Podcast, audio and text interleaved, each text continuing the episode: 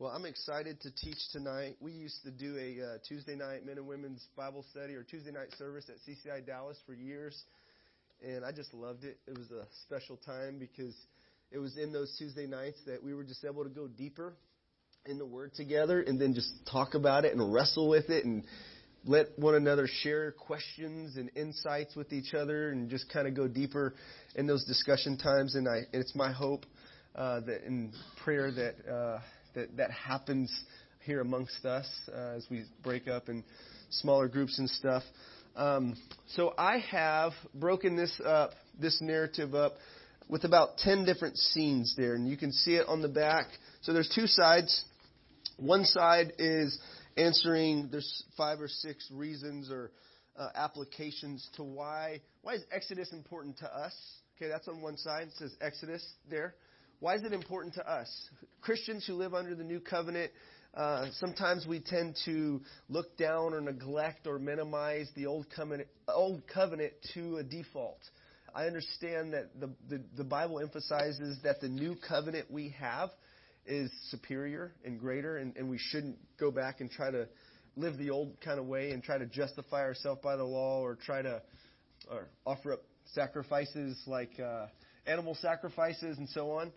But there, there are several reasons why this is applicable, and I, I listed five or six here. And so, uh, first on one on that side, I just want to point out that uh, the, the Scripture tells us in Second Timothy that all Scripture is given by inspiration of the Holy Spirit, by inspiration of God, and it's profitable to us. All of it, Genesis to Revelation, even Leviticus.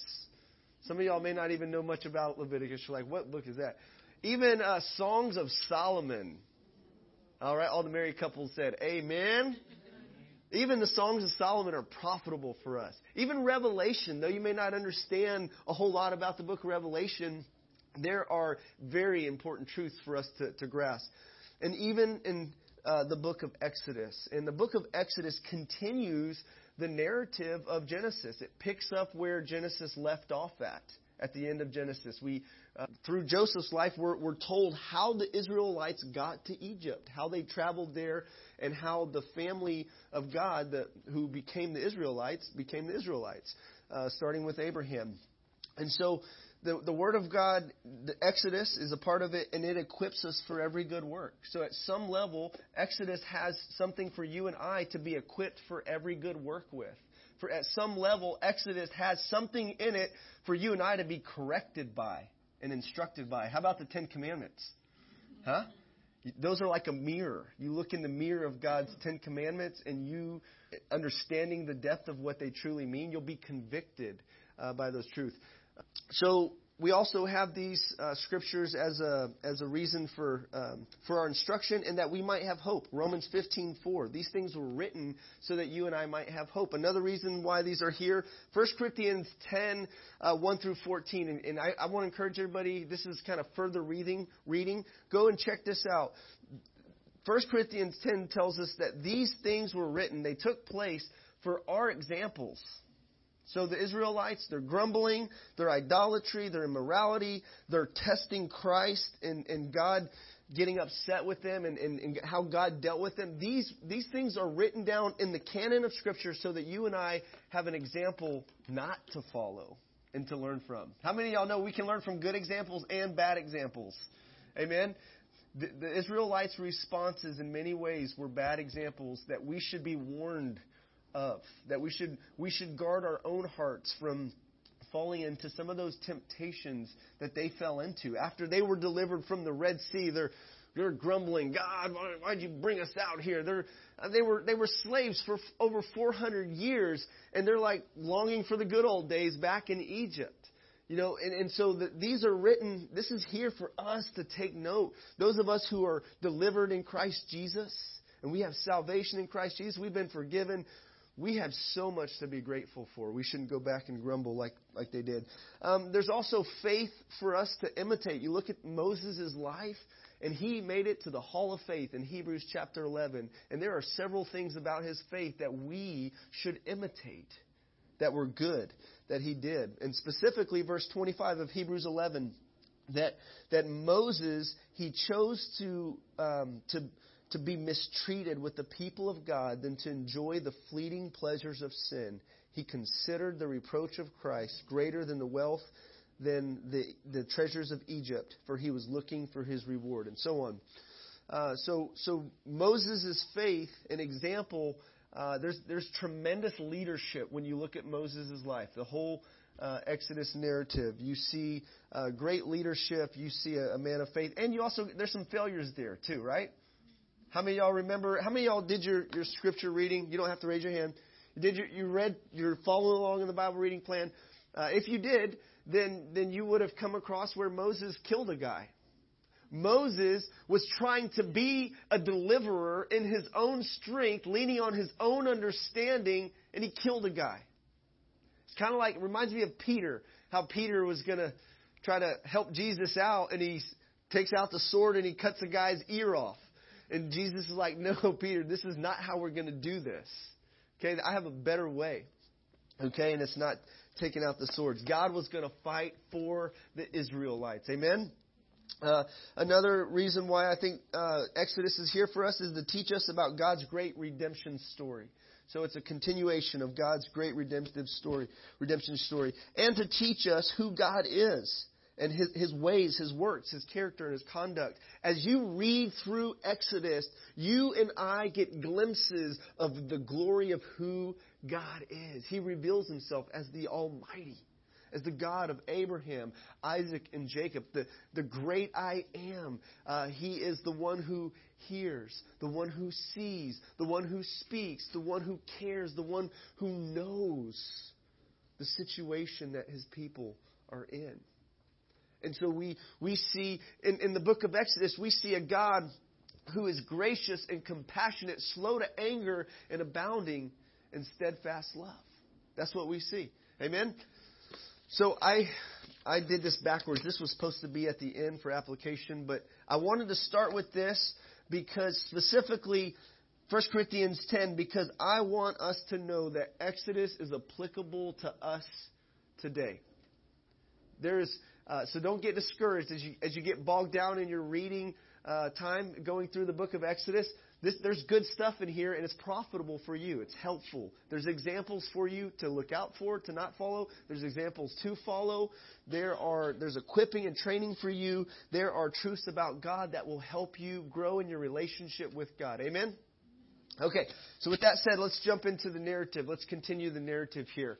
I love these. I'm like I print these things up and I started posting these on Facebook. I post these videos and I'm just like just like telling everybody about this stuff. This is this is good material. I think this is how many y'all read comic books when you were younger?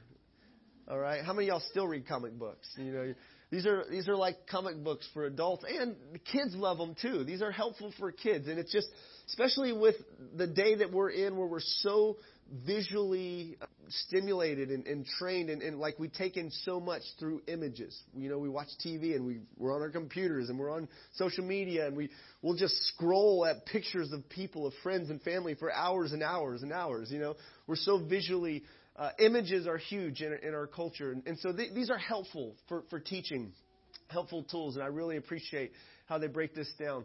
Um, so uh, on your notes here, we got 10 P's that I've come up with to kind of describe each little scene and section that I want to just kind of coast through here.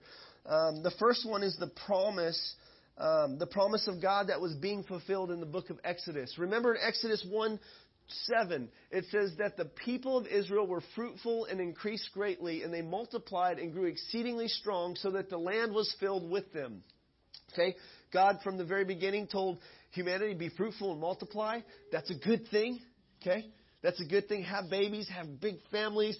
That's, that's a, that contributes to the plan of God. When you have a big family and you disciple them and you teach them in God's ways, God wants to spread His image throughout the whole earth.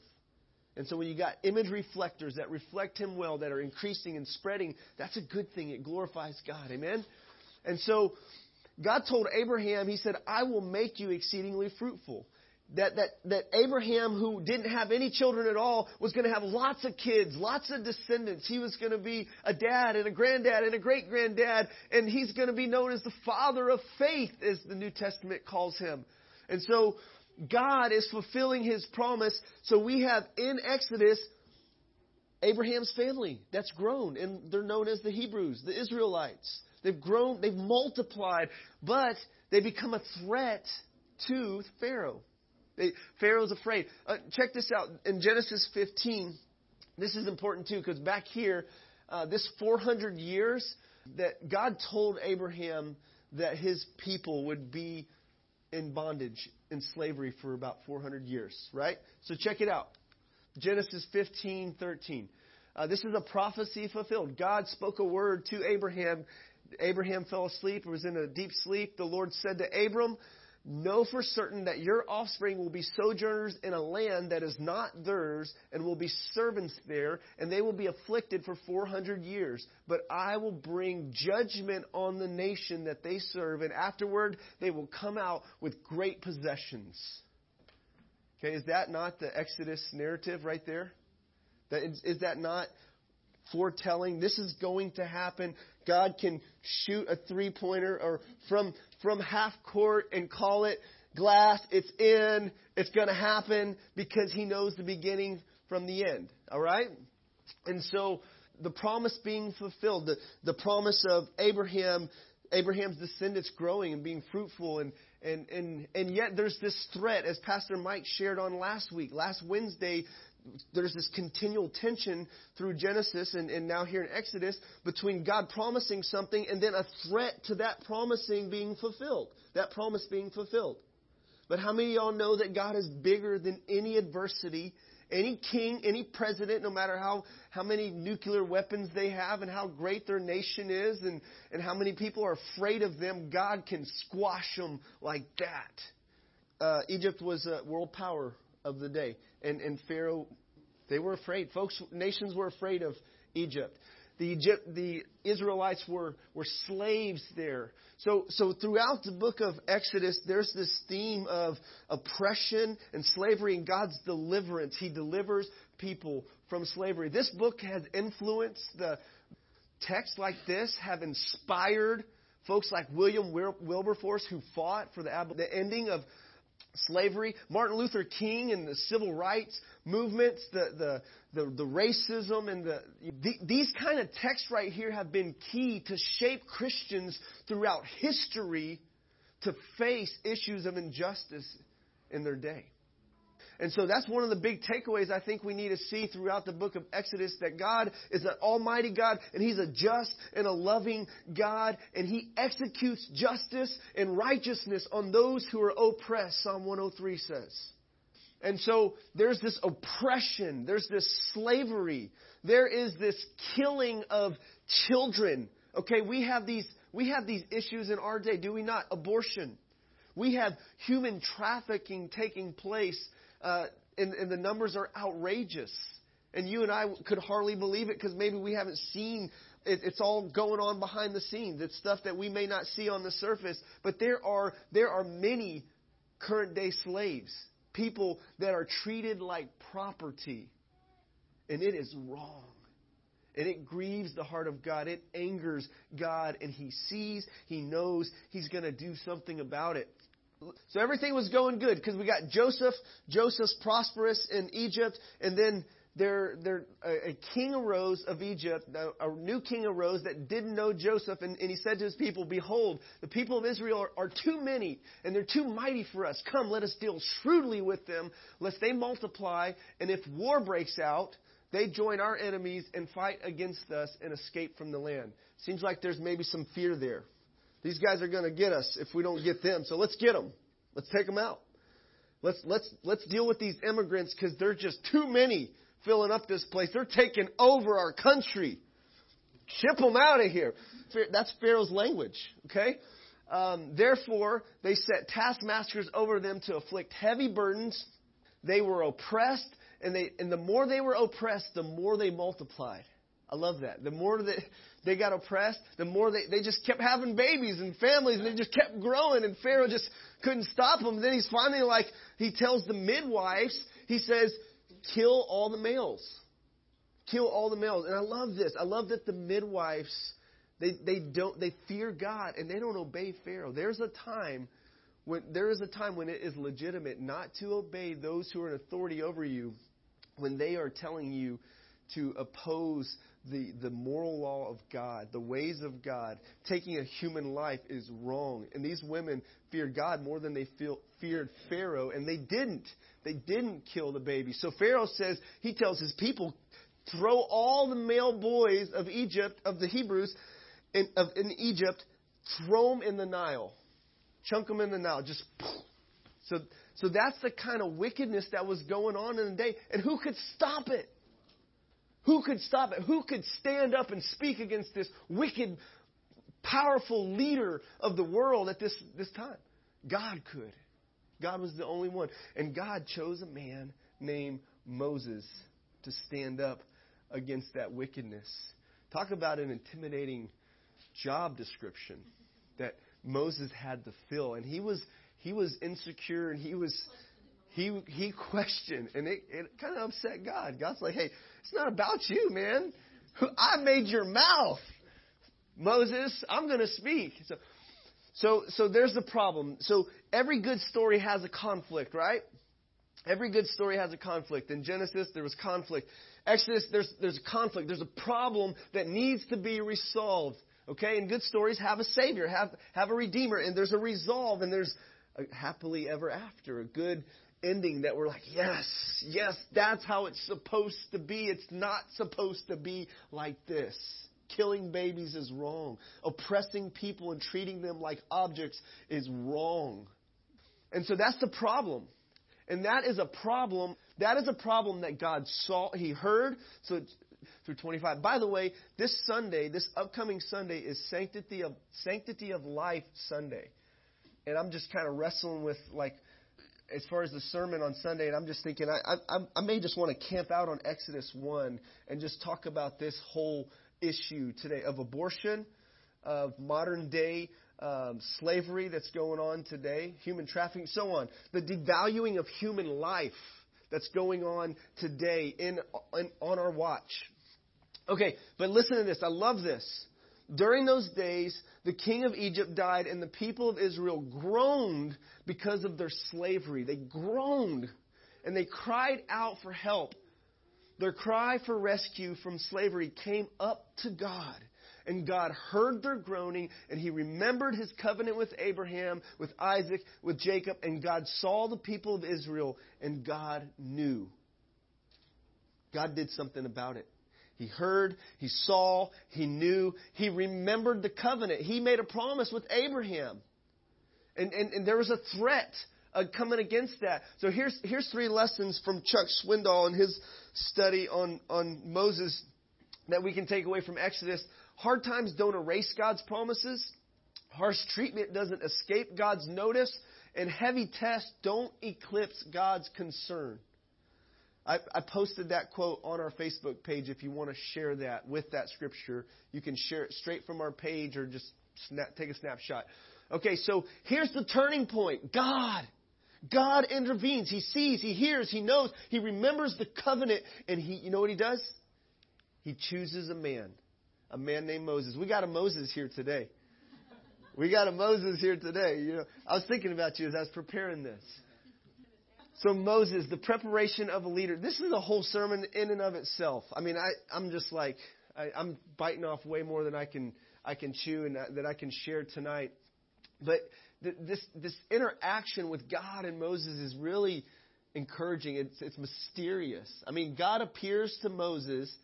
God appeared to Abraham. God's the living God, and He can speak in various ways, but He just shows up in this brother's life. He shows up in the form of a burning bush. Moses. Moses. And Moses, you know, he had been living years in obscurity. Uh, he left Egypt. He left the comforts and the riches of Egypt. He killed a guy. Pharaoh wanted to kill him, was angry, and he left, and he's over, he's like this shepherd boy now. He's, he, you know, obscurity. So he went from, and by the way, he was a very educated man. He, he was highly educated, uh, in Egypt. He, so there, he had, a, he had a great criteria. You know, he could apply for a lot of great jobs out there with, with, with his education background. But he was, he, he was a shepherd. His, his, um, so, anyways, as he's in obscurity, as he's kind of, well, so he goes through this season of a desert season. And by the way, that is normal for every person, child of God, every saint to go through a time of testing and wilderness and desert time because it's in those times that God shapes us and He molds us where our dreams and our hopes and our, our, our passions aren't being lived out like we think they should be.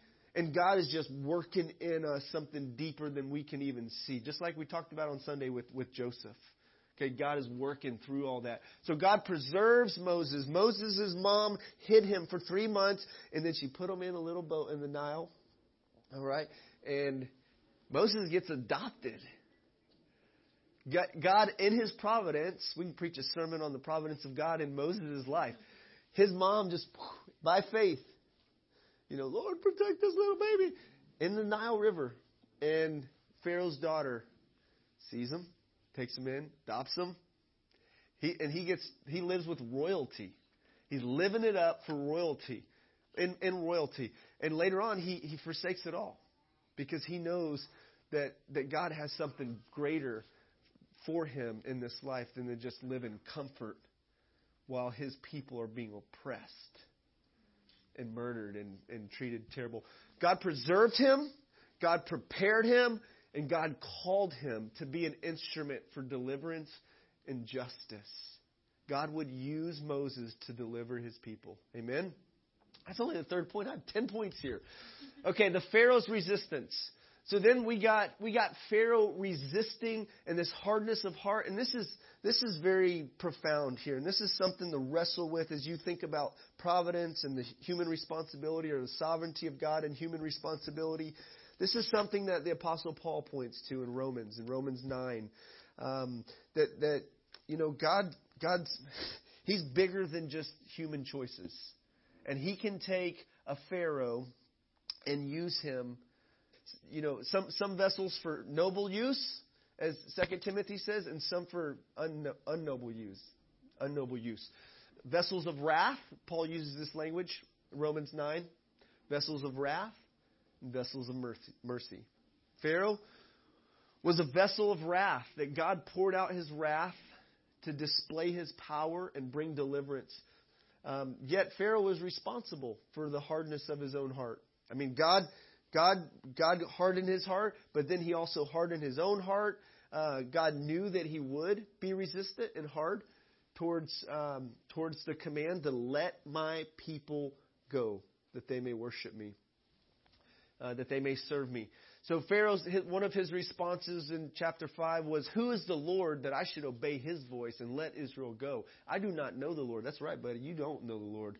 Moreover, I will not let Israel go. But God is going to make known who He is in opposing Pharaoh and he's going to squash all, all his gods, everything he hoped in, all the riches and the power and the might and the prestige of Egypt and Pharaoh, and he was going to squash it. God humbles the proud. He brings the, the, the lofty and the, proud, the pride of men down low, and he lifts the, the humble.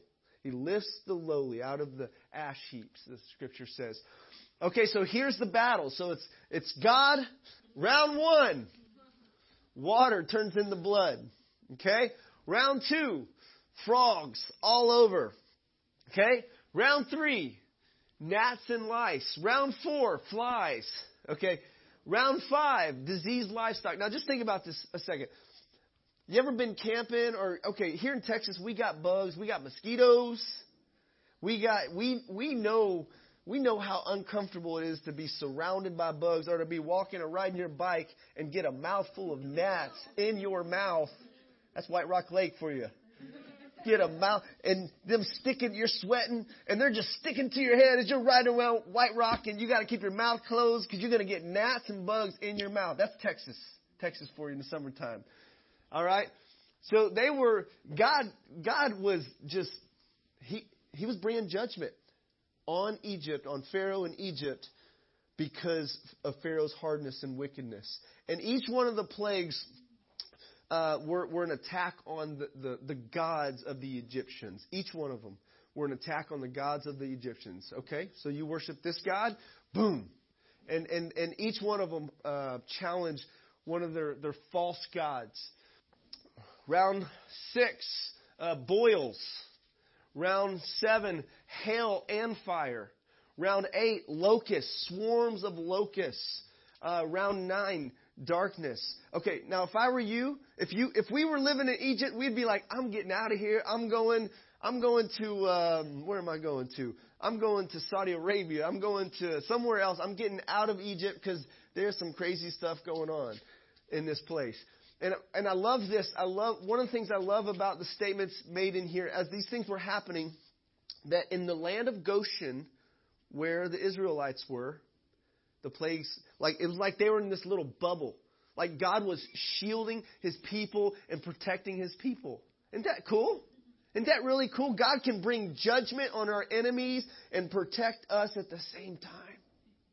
We can be surrounded by chaos, a hurricane of chaos, of plagues, and be in the, the, the eye of the storm and just be untouched. Amen? But, the, you know, Pharaoh made things harder for him. He was upset. He, he took away the straw from the bricks and he just, he worked them. He worked them and it was, he made life bitter for them. It was hard. Yet God had one more. Round 10. All right, here he goes. Round 10, the death of the firstborn son. Okay? All right, Pharaoh, you want to kill all of the Israelite little boys? All right? God tells the Israelites to take, kill a lamb. Okay, this is the Passover.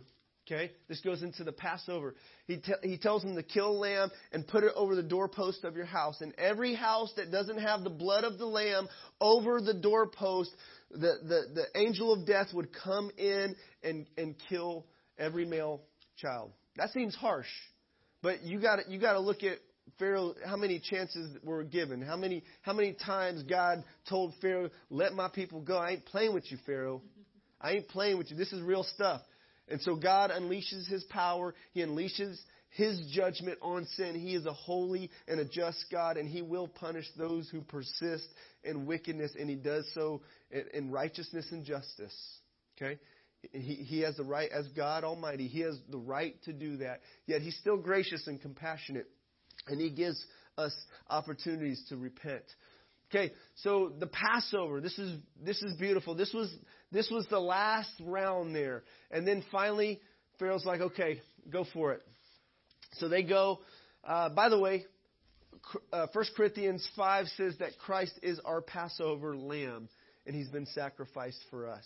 This is in the context of Christians living holy lives, not living in sexual morality, but because Christ has become our Passover lamb and we've been delivered, we should live our lives in an honorable way before God. Amen. Okay, so there's a lot of New Testament parallels here. So the, the parting of the Red Sea, that's something that that's that's connected with um, our own salvation in Christ Jesus. God delivers us from sin and from Satan from the power of Pharaoh and gives us freedom and new life. Amen? So, so Pharaoh's, they're, they're, they come to the edge of the Red Sea and it's like, what do we do now? How many of y'all seen Prince of Egypt or you've seen the Ten Commandments? Okay. What do we do now? You know, here's, here's the army coming. It's, it's just a great story, isn't it? It's just a great story. And God Uh, this is what Moses said to the people Fear not, stand firm and see the salvation of the Lord, which he will work for you today. For the Egyptians whom you see today, you shall never see again. The Lord will fight for you, and you only have to be silent. You don't even have to, don't, don't pull out your, you know, your hammer or whatever. Just let, let me take care of this. And, and, and sure enough, they walked through the Red Sea on dry ground. This is a miracle. This is crazy. I mean, this is crazy. Could you imagine walking through the Red Sea? You see it happening. I mean, it, it opens up, and then you're you got your family. You're getting your kids. You're like, let's go, honey. Let's go. We're free. Let's get out of here because uh, Egypt's coming right now. The army's coming. Let's go. And so, so they they make it through. God delivers them. What an awesome miracle. What great power and glory that is put on display. What a great salvation the Israelites experienced, and what a great salvation you and I experience in Christ Jesus. Our salvation in Christ Jesus is just as great.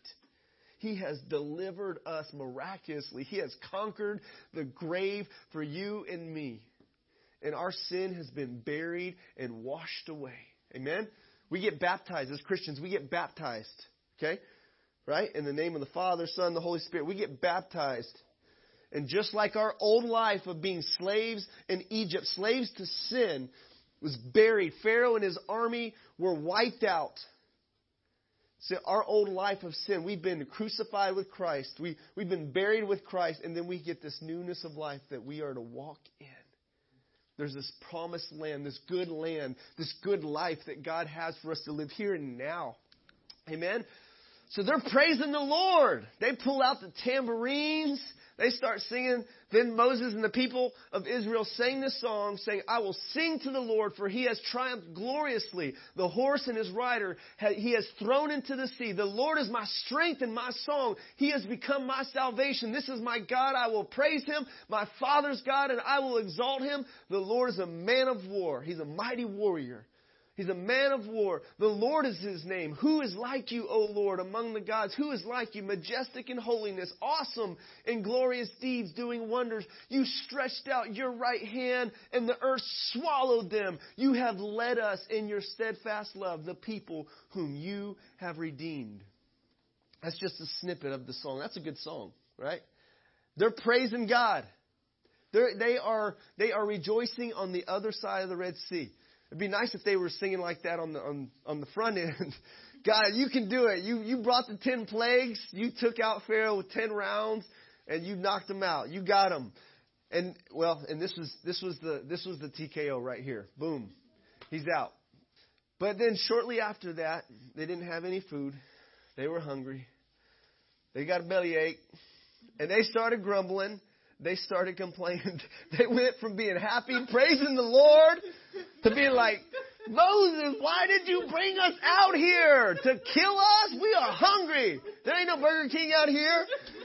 You know, and and and it, this is this is baffling to me how human nature can do this. How we can get so blessed by God, our Creator, our loving Father, and then just turn around and complain like a little brat.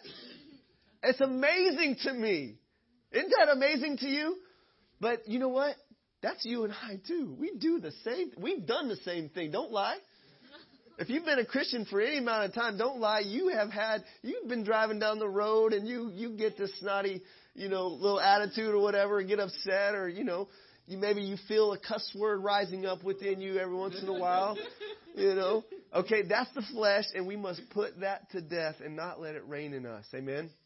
Okay, so God provides for them. He, he provides bread from heaven. Okay? That's a miracle. Like he, he, he causes bread to come down, manna to come down from heaven. He gives them food, but they, they complained. Instead of asking nicely, we have to teach our kids to do this.